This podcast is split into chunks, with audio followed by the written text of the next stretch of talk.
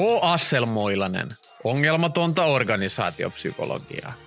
Podcastin tarjoilee henkilöarvioinnin erikoisyritys Asselmointi Oy.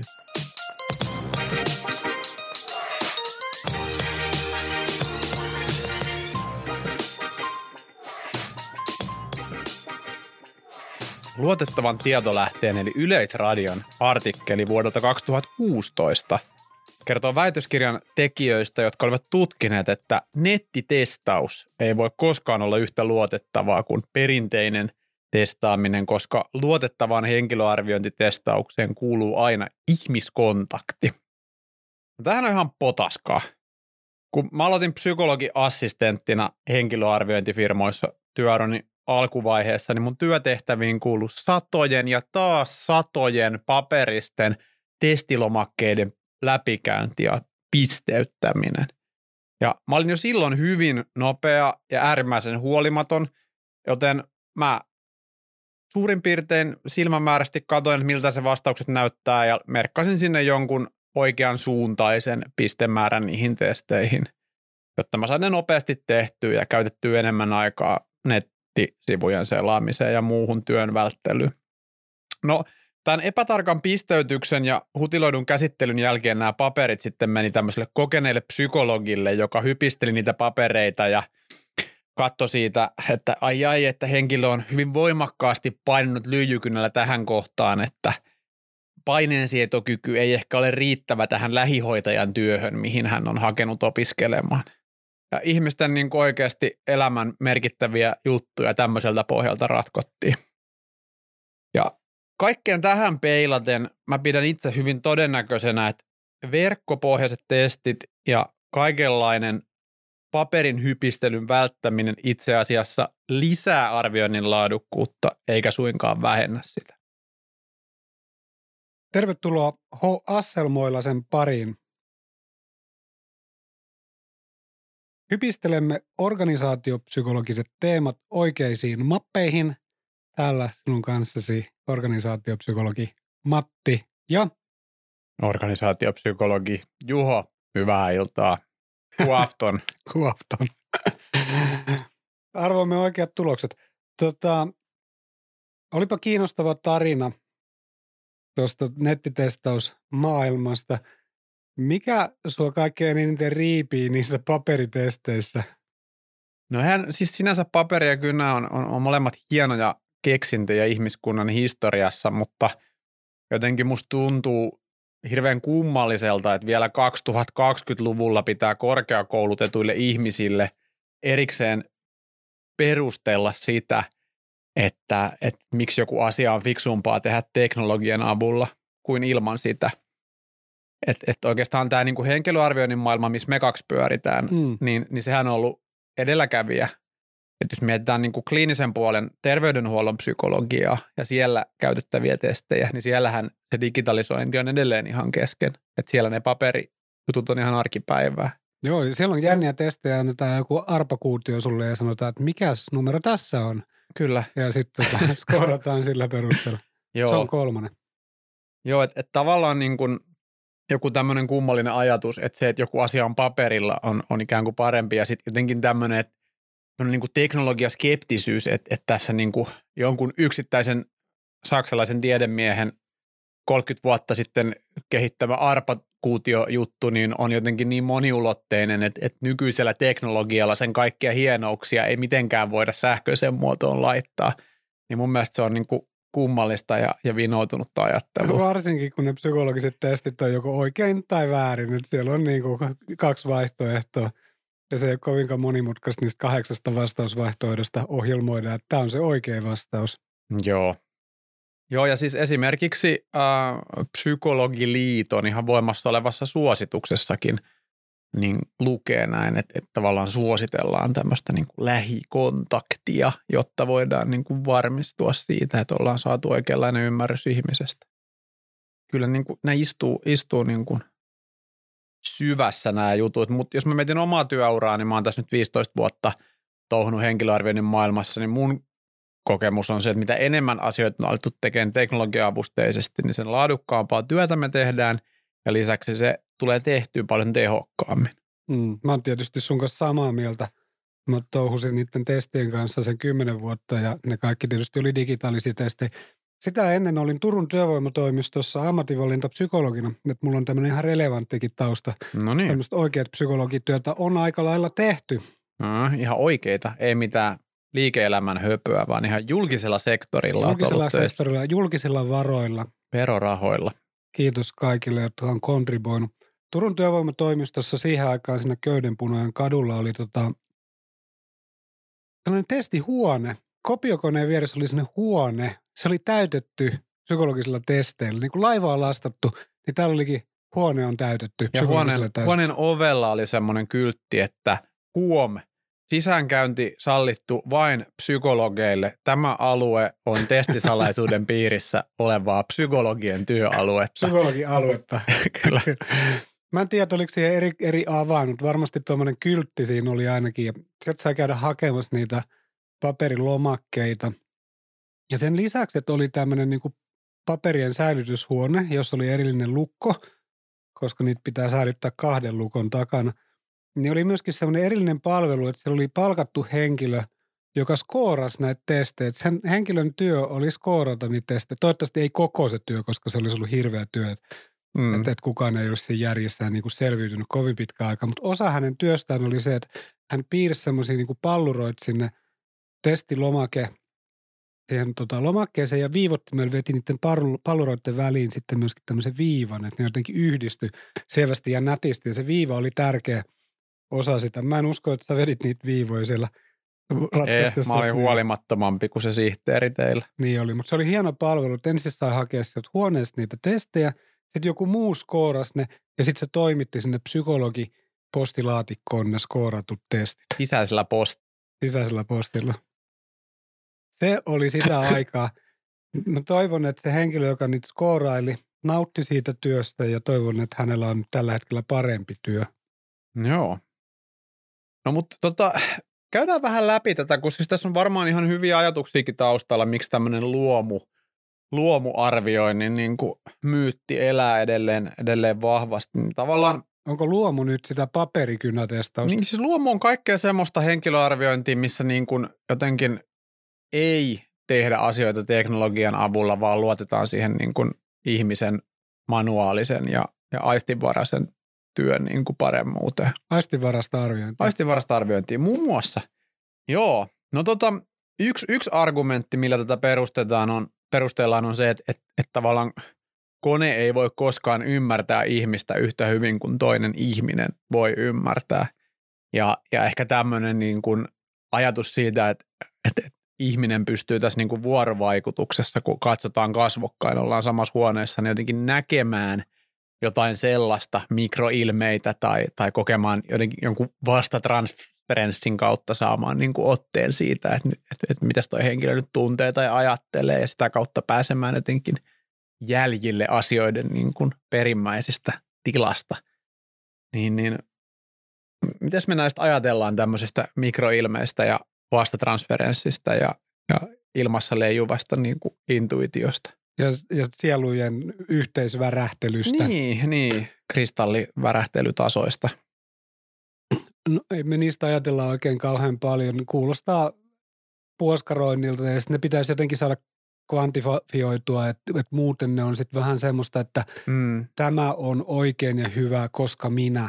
Mm. Ja, ja harvoin tietystikään niin kuin se näkö, näkymä tähän maailmaan, jota mä edustan, on Mm. niin kuin aukoton ja oikea. mm. Musta tuntuu yleensä niin kuin enemmänkin väärä ja kummallinen.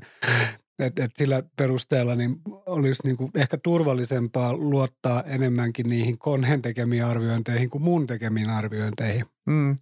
Ja jos oikein niin kuin tyypitellään ja ryhmitellään ja miksipä ei tyypiteltäisi ja ryhmiteltäisi, niin Siitä meille maksetaan. siitähän meille maksetaan. Niin, niin tota, monet niin kuin henkilöarvioitsijatkin voi jakaa vähän niin kuin kahteen kategoriaan.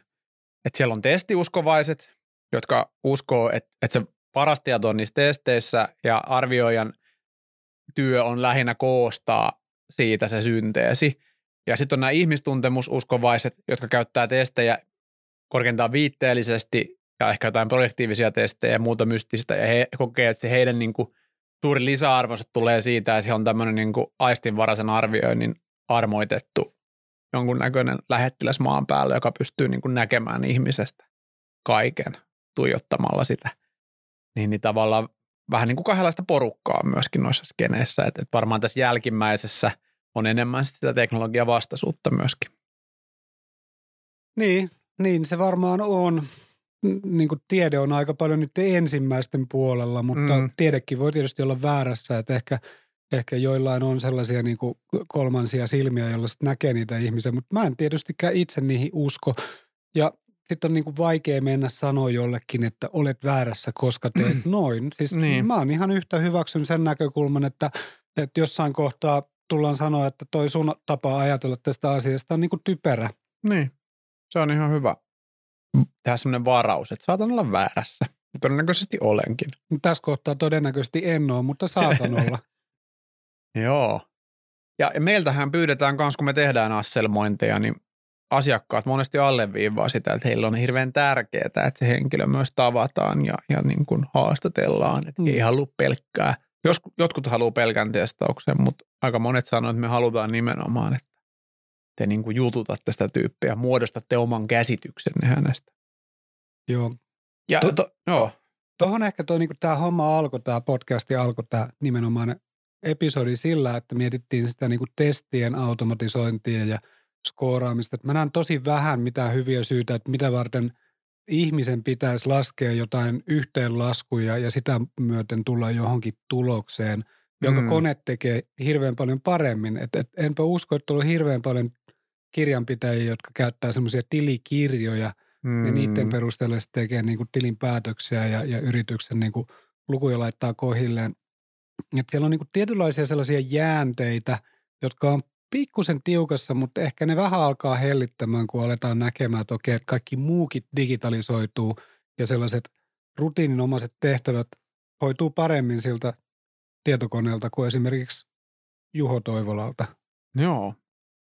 No jos puhutaan sitten siitä niinku ihmisen välisestä jutusta, niin edelleen vuonna 2021, mitä nyt eletään viimeisiä metrejä, niin tosi paljon tulee myös semmoista kommenttia, että, että tavallaan se kokemus on vaan parempi, kun ihminen tuodaan jonnekin fyysiseen samaan tilaan ja, ja kohdeltaan, että, että ihminen biologisena olentona jotenkin tarvii sen, että, että kaikki, joka tehdään jotenkin teknologian välitteisesti, niin ei tule koskaan niin kuin tuntumaan yhtä hyvältä. Niin, niin ehkä tästä tämmöinen oma ajatus on se, että jotenkin, että kyseessä on myös niin tottumuskysymys, että jos mietitään tätä tämän päivän Teams-kulttuuria, että video haastatellaan ja videoilla vuorovaikutetaan ihmisiä, niin se on kuitenkin aika uusi asia vielä. Tässä on tämmöinen niin sopeutumisjakso. Ja, ja, ja sitten jos mietitään jotain vanhempaa käytössä olevaa teknologiaa, niin kuin vaikka puhelinta, niin se, sehän on tavallaan löynyt läpi, että ei ihmiset ajattele, että siinä on jotain kummallista, että puhelimella keskustellaan. Tai ehkä nuoret sukupolvet jo ajatteleekin, kun he ei ole enää tottuneet siihen, mutta meidän ikäiset vanhat ihmiset, niin se on ihan automaatio, eikä kukaan kyseenalaista sitä, että voiko puhelimella hoitaa asioita.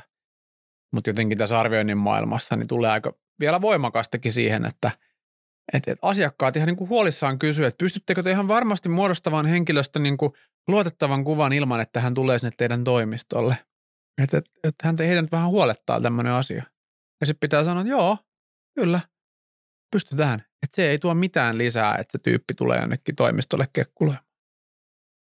Mulle tulee tuosta tämmöinen tarina mieleen, että Alexander Graham Bell keksi puhelimen joskus aikoina. Joo. Ja semmoisen niin koneen. Ja siinä oli tietysti semmoisia early adoptereita, semmoisia tyyppejä, jotka näki, että täällä on varmaan semmoista liiketoiminnallista ja sosiaalista hyötyä, että voidaan soittaa tämmöistä koneesta koneeseen. Mm. Ja ihmiset oli vähän innoissaan, mutta samalla kun tuota keksittiin puhelin, niin piti keksiä se tapa vastata sinne puhelimeen. Ei tietysti ollut mitään niin kuin tapaa vastata Kyllä. puhelimeen, koska ei ollut puhelinta ollut. Ja mm. äh, Alexander Graham Bell oli itse sitä mieltä, että puhelimeen pitäisi vastata sanomalla ahoi. Ahoi. Ahoi.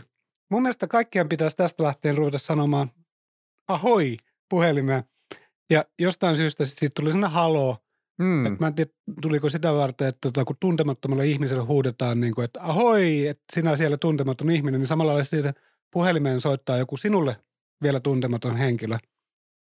Ahoi. Ahoi. Ja samalla tavalla ehkä tota, nyt ollaan jo niiden puhelimien kanssa vähän niin kuin sanoit, niin luontevampia. Mm. On, on keksitty jo, miten siihen pitää vastata ja, ja näin, niin ehkä, ehkä toi tulee myöskin siihen – arviointihommaan, että, että ollaan Mm. luontevampia sen näköpuhelimen välityksellä tai sen Mm. nettiarvion kautta, että sitä ihmistä ei ole enää pakko nähdä. No, mutta tuohon, mitä sanoit aikaisemmin, että ehkä se kokemus on parempi, niin, niin ehkä se onkin parempi.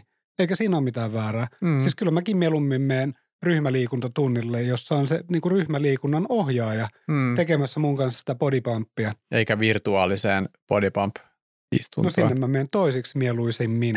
ja oikeasti se tulee ehkä joskus useamminkin valittua sitä varten, että se ryhmäliikunnan ohjaaja ei ole kiinnostunut vetää sitä pumppia pelkästään ja yksin minulle silloin, kun se mulle sopii. Ja mä hyväksyn sen, mutta se tunnelma ja se kokemus on ehkä inauksen parempi, Mm. jos siellä on se oikea henkilö. Mutta sitten ehkä sen disclaimeri, että kyllä ne virtuaalitunnit on varsin hyviä, koska siellä on niin kuin ne parhaat ohjaajat. Mm. Kyllä. Internetin välityksellä voidaan kaikenlaista saada. Ja toinen, mikä tähän liittyy, ehkä semmoinen myyttinen ulottuvuus on jotenkin se ajallisen keston tuoma laatu, mistä puhuttiin aiemmassakin podcast-jaksossa, mutta tässä yhteydessä nimenomaan se, että kun meillä on esimerkiksi käytössä niin kuin moderneja menetelmiä, joilla me saadaan niin kuin sama tieto kerättyä nopeammin, Kyllä. niin ehkä perinteisesti vaikka arviointihomma on ollut aika niin kuin aikaa vievää ja sitä on koitettu sit oikeuttaa sillä, että niin kuin ajan käyttö tuottaa sen laadun. Ja se on voinut olla ehdokkaillekin semmoinen niin kuin face validiteetti juttu, että hitto, että täällä lusittiin koko päivä, että, tota, tai tämä testi, tai tämä niin kuin testi kesti tunnin, että, että tässä nyt varmaan niin kuin tuli aika syvällinen kuva meikäläisestä. Nyt on korkealaatusta, kun kesti niin pitkä. Niin, ja sitten jos sanotaan, että no meillä on tämmöinen niin moderni testi, että tämä kestää kaksi minuuttia ja tämä saa susta niin kuin oleellisen, niin ihmisiä niin kuin loukkaa se. Se on niin kuin egolle loukkaus, että minä olisin mukaan jotenkin niin yksinkertainen tyyppi, että minusta kahdessa minuutissa saa selville. Sehän oli sama, kun me tehtiin aikanaan Digital Minds Oy teki tämmöistä tuotetta, jonka, jonka idea oli se, että sun persoonallisuus selviää nappia painamalla, kun analysoidaan sun someprofiilit. Niin yksi suuri syy, miksi herätti niin paljon vastustusta, oli just tämä, että ihmiset eivät niin kuin pystyneet hyväksymään sitä, että he on niin yksinkertaisia olentoja. Että ihan vaan katsomalla, että millaisia sanoja he käyttää somessa, niin pystytään aika luotettavasti ennustaa heistä monia asioita. Tämmöinen, että ei varmaan minä olen niin kuin ja mystinen ja monimuotoinen ja, ja minun toimintani on aina tilannesidonnaista ja nö, nö. Joo. Ajan käyttö tuo semmoisen illuusion laadusta. Se on ihan totta, että, että tota, meidän ruma ikähylly on meille arvokas, kun siihen on mennyt paljon niin kuin hikeä ja kyyneleitä, ehkä joskus myös verta. Kyllä. Ja sitä varten siitä ei luovuta, vaikka muutto Joo. olisikin edessä. Mutta onko nopea testi huonompi kuin pitkä testi? Pitääkö pikatestejä pelätä? No huhu, tämä, tämä osuu mua pikkusen hermoa. Ei ehkä enää niin tuossa semmoista stressireaktio ja ahdistus niin oloa, mutta silloin kun oli vielä myymässä internetkredittejä kutella nykyisellä Aonilla, niin, niin kyllä aika paljon niin kuin kirveli mieltä, kun tota Jari Lipsanen, terveisiä Jarille, psykologi... Jaksuhaleja Jarille. Jaksuhaloja Jarille, nykyiselle psykologiliiton puheenjohtajalle, silloiselle varapuheenjohtajalle, joka kävi tiedotusvälineissä kampanjoimassa pikatestejä vastaan, siis pikatestejä vastaan ja, ja monet sitten käsitti, että Lipsanen tarkoitti pikatesteillä semmoisia lyhyitä valideja testejä, jotka mittaa niin kuin luotettavasti asioita, mutta joiden tekeminen vaan on nopeaa. Ja sitten mä jossain vaiheessa tämän Lipsasen kanssa otin esille, että, että ihan oikeasti, että ootko sitä mieltä, että me tiedetään molemmat ihan hyvin tutkimuksesta, että lyhyet testit voi olla yhtä valideja tai jopa niin kuin validimpia, käyttökelpoisempia kuin pitkät testit. Ja Lipsanen sanoi, no joo joo, että niin onkin, että niillä pikatesteillä, mä en vaan halunnut käyttää sitä oikeaa nimeä, että mä tarkoitin oikeasti niitä tyyppitestejä, semmoisia MBTI, henkisiä, disk. disk-henkisiä juttuja, joita niin kuin tehdään nopeasti ja sieltä tulee Jotka itse asiassa on semmoinen tosi hitaita täyttää. Eikä kutsut- pikatestejä Joita ollenkaan. kutsutaan pikatesteiksi. Ja niitä se Jari Lipsanen halusi vastustaa, mutta samalla heitti sitten niinku tällaisen tota, lapsen pesuveden mukana Mm. ränniin. Ja Mm. lapset ei viihdy ränneissä. Ei lapset viihdy ränneissä ja joku teistä on käynyt joskus verenluovutuksessa. Miettikääpä tämmöistä, palattakaa mieleen ja ne, ne teistä, jotka on käynyt verenluovutuksessa, niin siellähän on semmoinen tilanne, että no se nyt uudistuu koko ajan se homma, mutta lähtökohtaisesti siinä mennään aluksi semmoiseen koppiin ja sä oot joko netissä täyttänyt etukäteen lomakkeen tai sulla on semmoinen paperilomake, minkä sä oot täyttänyt on site. Ja sieltä tulee sitten joku koulutettu terveydenhuollon ammattihenkilö sun kanssa sinne koppiin ja siinä sitten katsotaan, että onko kaikki asiat kunnossa luovutusta varten Ja lisäksi sun sormen päästä puristetaan tippa verta ja se laitetaan semmoiseen liuskeeseen, mikä tungetaan siinä pöydällä olevaan semmoiseen koneeseen, joka miettii hetkeä ja sanoo pipeli pom, hemoglobiinisi on 140 ja sitten tota noin, niin sairaanhoitaja sanoo, että no niin, ei muuta kuin sängylle makaamaan ja ruvetaan hommiin. Niin tavallaan tässä on jotenkin ihan sama, sama juttu, että, että, että miksi psykologinen testaaminen pitäisi olla, että harva siellä verenluovutuksessakaan sanoo, että en kyllä pidä tuota konetta hirveän luotettavana, että sehän niin kuin käytti vain viisi sekuntia tähän analyysin tekemiseen, että mä toivoisin, että tämä mun verinäytö lähetettäisiin laboratorioon, missä sitä niin kuin ajan kanssa analysoitaisiin. Niin... Wuhanissa on semmoinen laboratorio. kyllä. Lähetetään FedExillä Wuhaniin. Mutta mut sama pointti, että jotenkin niin kuin, että ei ihminen psykologisena konstruktiona ole yhtään sen kummallisempi, että me saadaan nopeasti niin kuin riittävällä tarkkuudella oleva tieto jostain vaikka älykkyydestä tai persoonallisuuden piirteestä, niin sen ei tarvi välttämättä kestää kauaa. Et miksi niin kuin siinä kontekstissa meidän on vaikeampi sit hyväksyä sitä niin kuin nopean tiedon keruut. Joo, ja sitten mä en tiedä, onko toi niin kuin oikea ongelma, että onko ne kandidaatit sitä mieltä, että niin kuin heistä ei saisi sitä niin nopeasti sitä tietoa, mutta mm. omalla tavallaan mun mielestä voi olla myöskin vika meissä psykologi arvioitsijoissa, mm. meissä, jotka tekee niitä henkilöarvioita, että me halutaan niin kuin alleviivata sitä meidän tärkeyttä sillä, että mm. me laitetaan niin kuin ihmisille sellaisia pitkiä, pitkäveteisiä testejä eteen, kun samat tiedot pystyisi saamaan paljon nopeamminkin. Joo. No sitten kun mä koulutan paljon rekrytointialan ammattilaisia terveisiä vaan kaikille asiakkaille, niin sieltä tulee kaikkea tämmöistäkin, että, että joo, videohaastattelu, joo, että, että se nyt ei oikein luotettava, että – että ei esimerkiksi voi haistaa, että haiseeko henkilö viinalta ja, ja ei pysty niin tarjoamaan ihmiselle kahvia ja katsoa, että kierreläytyykö se siitä, koska silloin tiedetään, että, että se ei siedä stressiä tai että kädenpuristuksen lujuus ja, ja, ja siinä voi aistia, että onko se hionnut se käsi, jolloin taas tiedetään jotain oleellista. Että, että, että tämmöistähän niin myös käytetään aika paljon, niin kuin ihan aistinvaraista. Tai kummallinen ominaistuoksu ja, ja muita tämmöisiä, mihin on tämä nykyinen teknologia. Sehän on hyvin niin kuin näkö- ja kuulopainotteista, että se lähinnä palvelee näköaistia ja, ja tota, kuuloaistia. Mutta mitä sä luulet, mihin tämä homma menee, että et tavallaan, tai oikeastaan kysymys sulle Matti on vähän kaksiosainen, että et onko muilla aisteilla kuin näöllä ja kuulolla sun mielestä merkitystä, ja, ja sitten, että et tuleeko meille tulevaisuudessa sit jotain semmoisia teknologioita, jotka mahdollistaa myös esimerkiksi hajuaistin ja tuntoaistin välittymisen? Etänä? Onko niillä väliä ja, ja voiko se olla mahdollista? Ei ole väliä. On mahdollista. Ei hyödyllistä. Sun mielestä näkö, näkö ja kuulo on niin riittävät? No primääri, primääri, primäärisesti niin, kun me tehdään henkilöarvioita. Tietysti voi olla joitain tilanteita, joissa haluat tietää, että onko se ihminen päihtynyt. Mm. Ja onko se ihminen todennäköisesti päihtynyt siellä työpaikalla ja sitten sun pitää pyytää se sanoma Hugo – sinne tota, sulle, sulle, jos sä pystyt aistivaraisesti arvioimaan sen, mm. sen alkoholin niin kuin, ha- haisua siinä hengityksessä, mutta jotenkin mä haluaisin miettiä sitä sitä kautta, että miten me pystytään luotettavasti arvioimaan jonkun henkilön ominaishajun tai käden hikoamisen perusteella sen ihmisen jotain merkittävää Kyllä. piirrettä tai ominaisuutta. Niin. Voi olla, että se pahanhajuisuus siellä työyhteisössä ihan häiritsee. Joo, ja siis meillä oli silloin joskus sellaisia asiakkaita tuolla, niin kuin, en sano nyt sitä yrityksen nimeä, missä niitä oli, ja enkä sano sitä yritystä, kenellä niitä oli, mutta semmoinen yksi lentoyhtiö, joka ei ole suomalainen, tämmöinen hiekkalentoyhtiö, sanotaan näin, niin ne käytti videohaastattelua ihan pelkästään siihen, että ne arvioivat, että onko se kandidaatti tarpeeksi korkeatasoisen näköinen. Hmm. Että ehkä sieltä toi sun haisutesti olisi tullut myöskin kysymykseen. Niin, tota, tämmöinen edustavuus. Niin, että haiseeko tarpeeksi, tarpeeksi edustavalta. Joo, No jos mietitään, mihin niin kuin muilla, muilla vastaavilla aloilla on mennyt, että varmaan niin kuin esimerkiksi lääkärit, tosi paljon näitä etälääkärijuttuja mennään, aika monet niin semmoiset tilanteet, missä niin kuin lääkärin vastaanotolle on perinteisesti hakeuduttu, niin voidaan tänä päivänä hmm. teettää etäyhteydellä. Samoin varmaan ehkä joku juristi olisi aiemmassa maailmassa voinut sanoa, että, että nämä niin kuin juristin ja asiakkaan väliset keskustelut on niin luottamuksellisia, että niitä ei missään nimessä voi minkään teknologian yli toteuttaa. Että pitää mennä sinne asianajotoimiston niin kuin neukkariin, joka on äänieristetty. Kyllä. Ja, ja tänä päivänä en tiedä, mutta uskoisin, että niitäkin keskusteluja aika suvereenisti käydään tuolla erilaisissa Teamsissa.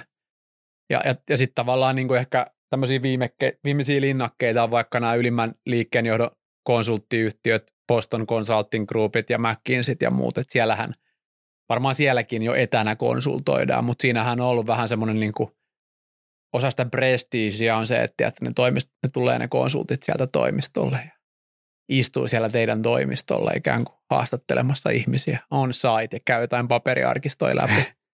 Eiköhän niilläkin tietokoneet ja puhelimet nykyään käytössä, mutta mun mielestä on pystyy näkemään tuon kehityskulun vuodesta 2019 eteenpäin, jolloin niin kuin oli tietynlainen jakauma, että me olemme Joo. tällaisia kivijalkakonsultteja, tervetuloa arviointiin meille. Ja, ja, ja sitten COVID-eno sanoi, että kukaan ei enää liiku mihinkään. Mm. Ja no. aika nopeasti aika moni pystyi muokkaamaan sitä heidän arviointi, mm. konsultointikonseptia verkon ylitehtäväksi. Kyllä. Ja mun mielestä ei ole mikään merkittävä mennyt rikki, että et, et, et, sanoisin, että the proof is in the pudding. Eli todistusaineisto on vanukkaassa. Niin mä yleensä sanon. Joo, Matti on tästä eri mieltä, mutta mun näkemys on se, että tämä henkilöarviointi ei ole niin kuin muuttunut mihinkään sitten 80- tai 90-luvun, että siinä on niin kuin samanlaisia elementtejä ja, ja kun miettii, miten muuten meidän maailma on muuttunut niin kuin huimasti kuluttajina 30 vuodessa, me saadaan kaikki pizzat ja taksit napin painalluksella kotiovelle, niin, niin, niin minkä takia henkilöarviointi on edelleen niin, niin kuin vanhanaikaista ja niin kuin 80-luvulta haisevaa. Mm, onhan se. Siis kyllähän se haisee vähän semmoiselta kukkatapetilta ja semmoiselta niinku ruskealta mm. ja keltaiselta. Ne ei ollut koskaan hyvänäköinen yhdistelmä. Mutta sinne tota sen laatikon sisässä on tapahtunut asioita, että meillä on niinku testejä, jotka pystyy käyttämään jotain AIta hyväkseen ja laskemaan niinku nokkelasti sellaisia asioita, mitä sä et silloin pystynyt skooraamaan niillä omilla, omilla pienillä käsilläsi tai isoilla käsilläsi. Ja tota, niin kuin sen tapahtumaketjun sisällä on tapahtunut hyviä asioita, mutta tietysti se laatikko ja se tuote, miten se ulospäin näyttäytyy, niin se on aika samannäköinen. Ja varmaan ollaan pikkasen parempia nykyään niin kuin osuma tarkkuudessa kuin silloin, kun luotettiin johonkin projektiivisiin testeihin ja oltiin semmoisia voodoo-psykologeja. Mm. Että, että nyt kun on niin kuin jonkun verran vaatimusta asiakkailta siltä, että, että menetelmien pitää olla luotettavia ja virheettömiä – niin myöskin sit siihen aletaan pyytää evidenssiä. Hmm. Että asiakkaiden koulutuksen perusteella niin asiat on mennyt jonkun verran eteenpäin. Mutta totta kai siinä oikeassa, että, että se henkilöarviointiprosessi ja se tuote näyttää mm, aika samalta kuin se näytti vielä 20 vuotta sittenkin. Niin perustuu lähinnä siihen, että joku on vaan päättänyt alkaa tekemään aikanaan sitä juttua jollain tavalla ja sitten siitä on muodostunut jonkunnäköinen toteemi, että näin se kuuluu mennä. Siis Chingis Khanhan oli mun mielestä niin kaikkein johtavimpia henkilöarvioitsijoita. Chingis Khan, joka hallitsi kolmasosaa maailmasta tai kahta kolmasosaa maailmasta, tunnetusta maailmasta, päätti, että, että hänen pitää saada niiden tumeneiden johtajat tietoonsa, siis mm. niiden 10 000 miesten armeijoiden johtajat tietoonsa. Ja, ja Chingis Khan, nokkela mies kun oli, järjesti semmoisia arviointikeskuksia. Assessment Center. Assessment Center, mutta koska Chingis Khan on myöskin paljon niin kuin kuulimpi kuin minä tai sinä tai mm. me yhteensä, niin hän ei kutsunut niitä assessment centereiksi, vaan kutsui niitä kilpailuiksi. Ja siellä kilpailuissa mm. sitten niin kuin oli semmoisia mongolisoturille sopivia tehtäviä, kuten hevosella ratsastaminen, painiminen, kilpajuoksu, nuolella ampuminen tai jousella ampuminen. Ja sen perusteella, kuka parhaiten pärjäs, sai johtaa joukkoja. Mahtava innovaatio. Joo, mutta ehkä jos tätä summaisi yhteen, kysymys oli siis, onko arviointi parempaa luomuna – niin ehkä jos sen purkaa osiin, riippuu mikä on sun mielestä parempaa, mutta että tässä niin kuin luomun tunnusmerkit täyttyy. Että tota, kalliimpaa, ehkä maistuu hiukan paremmalle, alttiimpi erilaisille taudeille ja jonkunnäköinen statussymboli. Niin sitten on semmoiset kivat farkkuhaalarit, kun niitä kylvää siellä. Mm. Mä oon sitä mieltä, että niinku arviointikeskukset on parhaimmillaan silloin, kun Tsingis Khan järjestää niitä. Kyllä. Be more like Chingis Khan. Ja jos olet kuitenkin 2020-luvulla, niin suhtaudut teknologiaan mahdollisuutena, Mut ei Chingis uhkana. Khan suhtautui mahdollisuutena teknologiaan. Että hän, hän oli teknologian johtaja. Aikansa CTO, Chief Technology Officer, Chingis Khan. Ehkä se oli se huplaikaan. Kiitos taas, kun jaksoit kuunnella ja onnea elämän avomerelle. Meitä auttaisi, jos suosittelisit tätä meidän podcastia kavereille. Meillä on kiva, että me saadaan lisää kuulijoita, koska sitä kautta me saadaan lisää tietoisuutta ja sitä kautta asiakkaat osaa soittaa meille, kun tarvii asselmointeja. Tänään pahoitettiin luomuviljelijöiden mielet. Kenen mieli pahoitetaan ensi jaksossa. Se selviää vain kuuntelemaan. Kiitos, moro.